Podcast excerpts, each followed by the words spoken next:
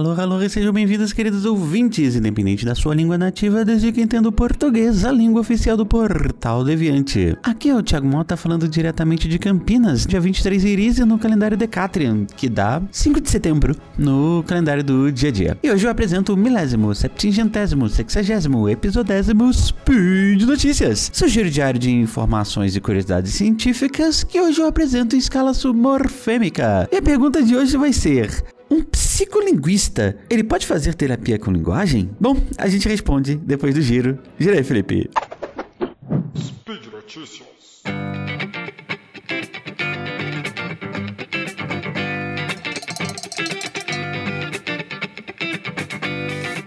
Então, voltando para nossa pergunta, um psicolinguista, ele pode fazer terapia com linguagem? E para alguns essa pergunta pode parecer bastante trivial, para outros seria uma curiosidade interessante, mas eu garanto que a pergunta não é lá tão trivial quanto ela pode parecer, pelo menos para esse primeiro grupo, e nem tanto pela resposta, que se você quiser logo a resposta é um grande não, e imagino que muitos já imaginavam, mas sim pela explicação desse não, que não é muito conhecida nem pelos próprios linguistas muitas vezes, como não era muito conhecida até por mim mesmo há um ano atrás. Eu adianto que eu gravei uma série de episódios tentando explicar o que é linguística há algum tempo atrás, é, que passa por várias sub-áreas, então tem um sobre psicolinguística e um outro sobre a fasiologia que vão conversar bastante com o que a gente vai conversar aqui hoje e eu acho que eles devem ser interessantes para complementar o assunto. Caso vocês queiram ver, eu vou deixar os links na página desse episódio lá no, no, no Portal Deviante. E, bom,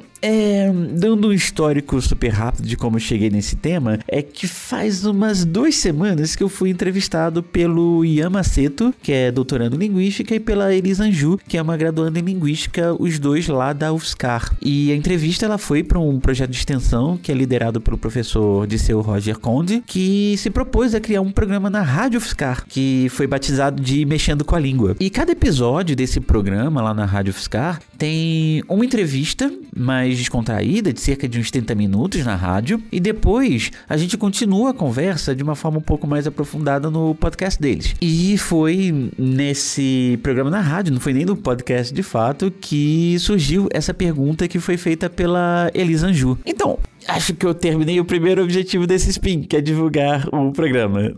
Minha entrevista ela deve sair por volta de meados de setembro, então não tá publicada na data desse spin. Mas se vocês quiserem checar, tem vários programas bem bacanas que vocês podem procurar por lá, como a título de exemplo, né, o primeiro programa que fala sobre palavrões com o professor Renato Basso, que é um colega muito, ele é muito divertido, assim, procurem, procurem e escutem lá o primeiro episódio. Uh, acho que ninguém vai se arrepender. E tem o programa de fonética forense também, para quem tiver com saudade dos speeds da Deb, lá tem 30 minutos com o professor Pablo Arantes, que também é da UFSCar, junto com o Renato Bastos, junto com o Dirceu, junto com a Elisa e junto com o Ian. Eu vou deixar o link também na descrição desse episódio, lá no site do Portal Deviante. Então vem do catinho dos colegas, uh, voltamos finalmente pro tema, que é tentar responder essa pergunta com maior detalhamento. Então, eu acredito que para quem nunca ouviu falar sobre o tema, a pergunta até pode parecer uma das primeiras coisas que vem à cabeça quando a gente fala sobre psicolinguística, que se é uma relação da psicologia com a linguística, a ponto de ter as duas no nome, e o psicólogo ele é um profissional da saúde que faz terapia, então o psicolinguista poderia fazer a mesma coisa e de repente ele usa técnicas de linguagem e não, não, não, não é isso. Temos uma questão aqui, na verdade está na base do, da definição, que é, a gente pode travar a definição de um psicólogo como o profissional da saúde que faz atendimentos sobre a tal saúde mental, que faz terapia mental. E, bom, não é exatamente errado dizer isso. E, bom, é, tanto que eu acho que a grande maioria das pessoas vai achar isso de fato. Então não, não, não, não, não deveria ser errado. Né? Mas em toda a área assim mais prática, o que acontece com a área da saúde, na maioria das vezes, e eu posso falar isso como um é, coordenador de curso de fonoaudiologia, é, nós podemos falar sobre os profissionais que conseguiram, de alguma forma encontrar um lugar, uma posição no instituto de pesquisa ou numa universidade que ele quer e ele consegue se manter fazendo apenas pesquisa sem sequer tirar o seu registro profissional para poder atuar na clínica, inclusive. Uh, e aqueles que vão de fato atuar na clínica e fazer atendimentos e vão ter esse contato mais próximo com as pessoas, o que faz com que as pessoas achem que eles são os uh, profissionais, os únicos profissionais dessas áreas. Então, assim, de novo, como um coordenador de curso, eu posso dizer até que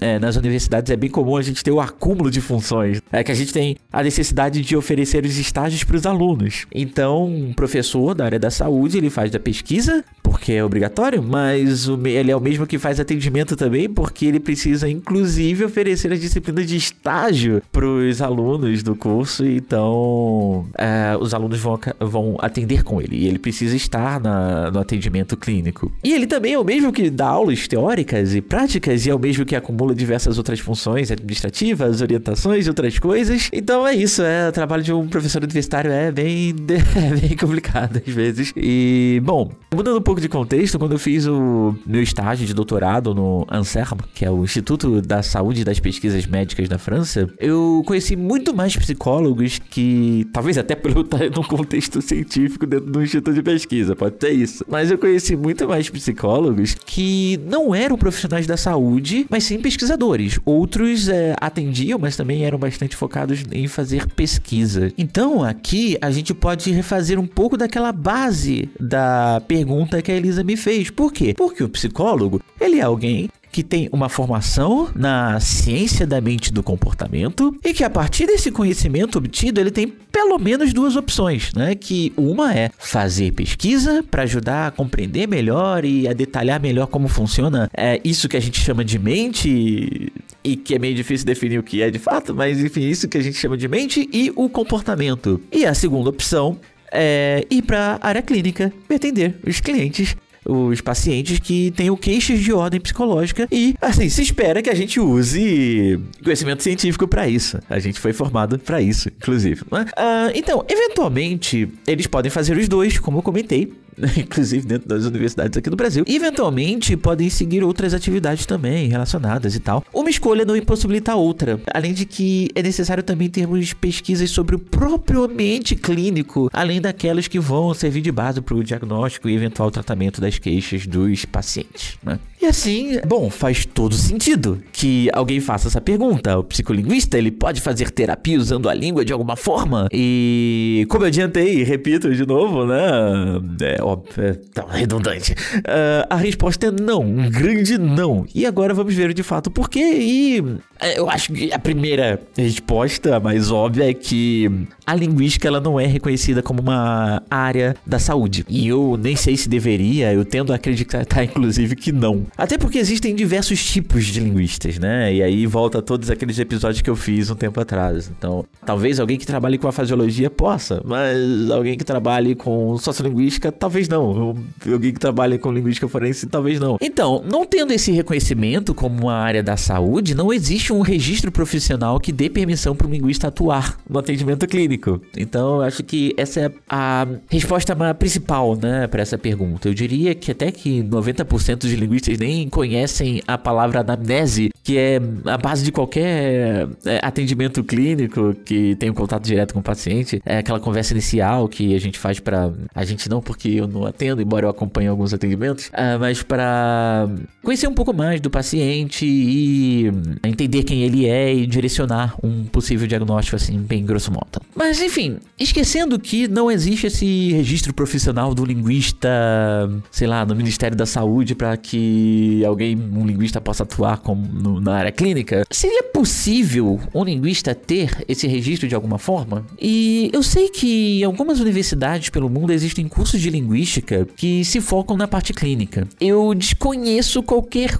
reconhecimento de fato desse linguista como alguém da área da saúde, mas existem esses cursos que vão focar no linguista como alguém mais próximo da saúde. Normalmente, os linguistas que atuam é, clinicamente que eu conheço pelo menos, uh, são aqueles que têm dupla formação. Então, um linguista psicólogo, um linguista fonoaudiólogo, uh, que é bem comum no Brasil, até pelo fato de a fonoaudiologia ter uma área de linguagem também. E, mas, enfim, isso não quer dizer que não exista uma linguística clínica. E quando eu falo de linguística clínica, é com L e com C maiúsculos e minúsculos também. Então, maiúsculos porque ele é o nome de uma área de investigação científica dentro da linguística, que muitos poucos linguistas conhecem de fato, curiosamente, pelo menos aqui no Brasil. E embora ela exista desde a década de 60, 70. E com o LC minúsculo, né, linguística clínica minúsculo, pô, quando a gente fala de um linguista que, entre algumas aspas, atua na clínica. E aí, mas Thiago, você acabou de dizer que o linguista não tem registro para atuar, então eles são criminosos que vão atuar sem registro e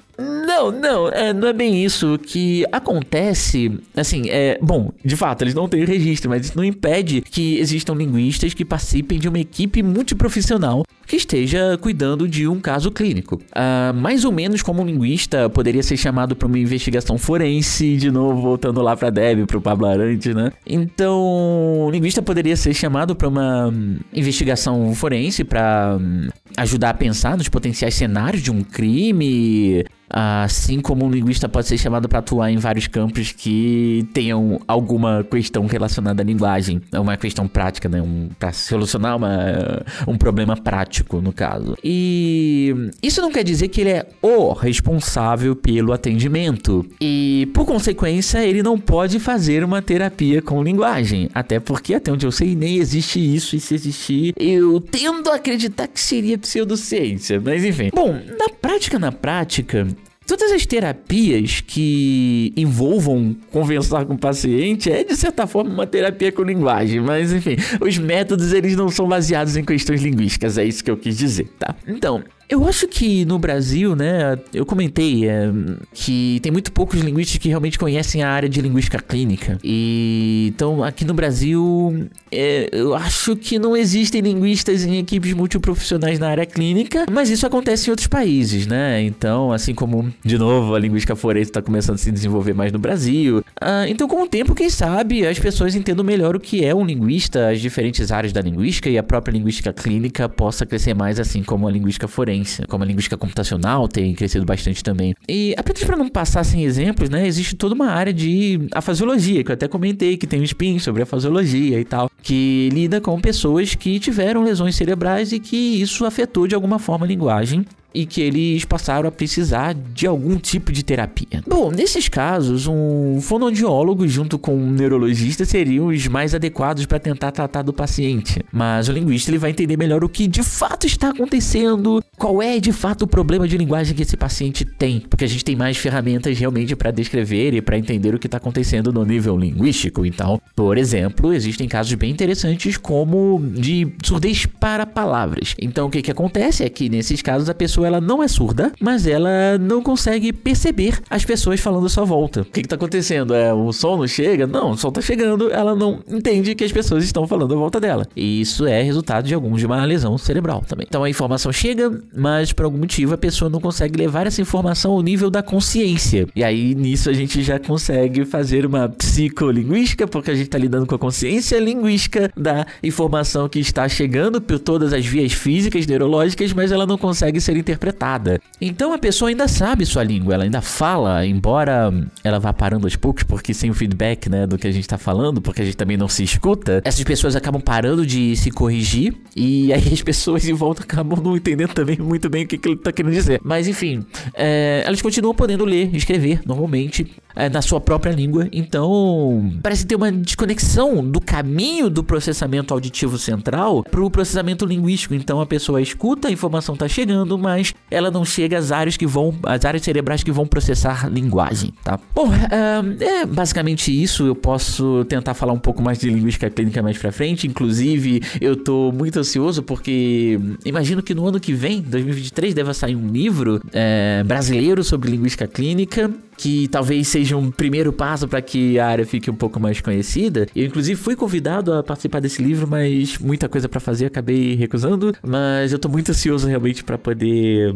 é, para poder ler esse livro e de repente até usar em aula, levar, usar nas aulas de fonoaudiologia aqui, é, do curso que eu coordeno. Mas enfim, já tô me delongando demais. Eu posso falar mais sobre isso depois. O Felipe vai me matar se eu falar mais, mais tempo aqui. Então, é, como eu comentei, eu tenho spin sobre a fasiologia, um outro sobre psicolinguística, é, tem um sobre neurolinguística também. Ah, de fato, não é PNL, tá? Então, caso queiram saber mais, vocês podem escutar esses episódios. Eu vou colocar tudo nos links aqui na página, ah, no Portal Deviante, tá? Então, eu agradeço por me escutar até aqui. Nos sigam, nos amem, nos divulguem nas suas redes sociais. Qualquer dúvida, entre em contato. Também estamos abertos a sugestões, comentários, críticas. Então, para entrar em contato, pode usar o meu e-mail pessoal, que é thimota com dois t's, arroba, que não é tão pessoal assim como eu falei, ele é mais profissional, mas é, é melhor para vocês entrarem em contato comigo. Ah, ou contato, arroba.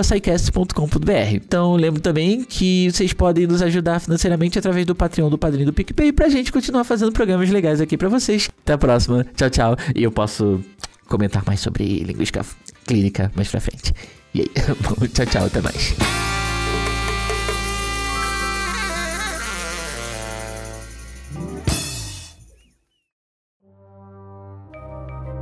Este programa foi produzido por Mentes Deviantes deviante.com.br.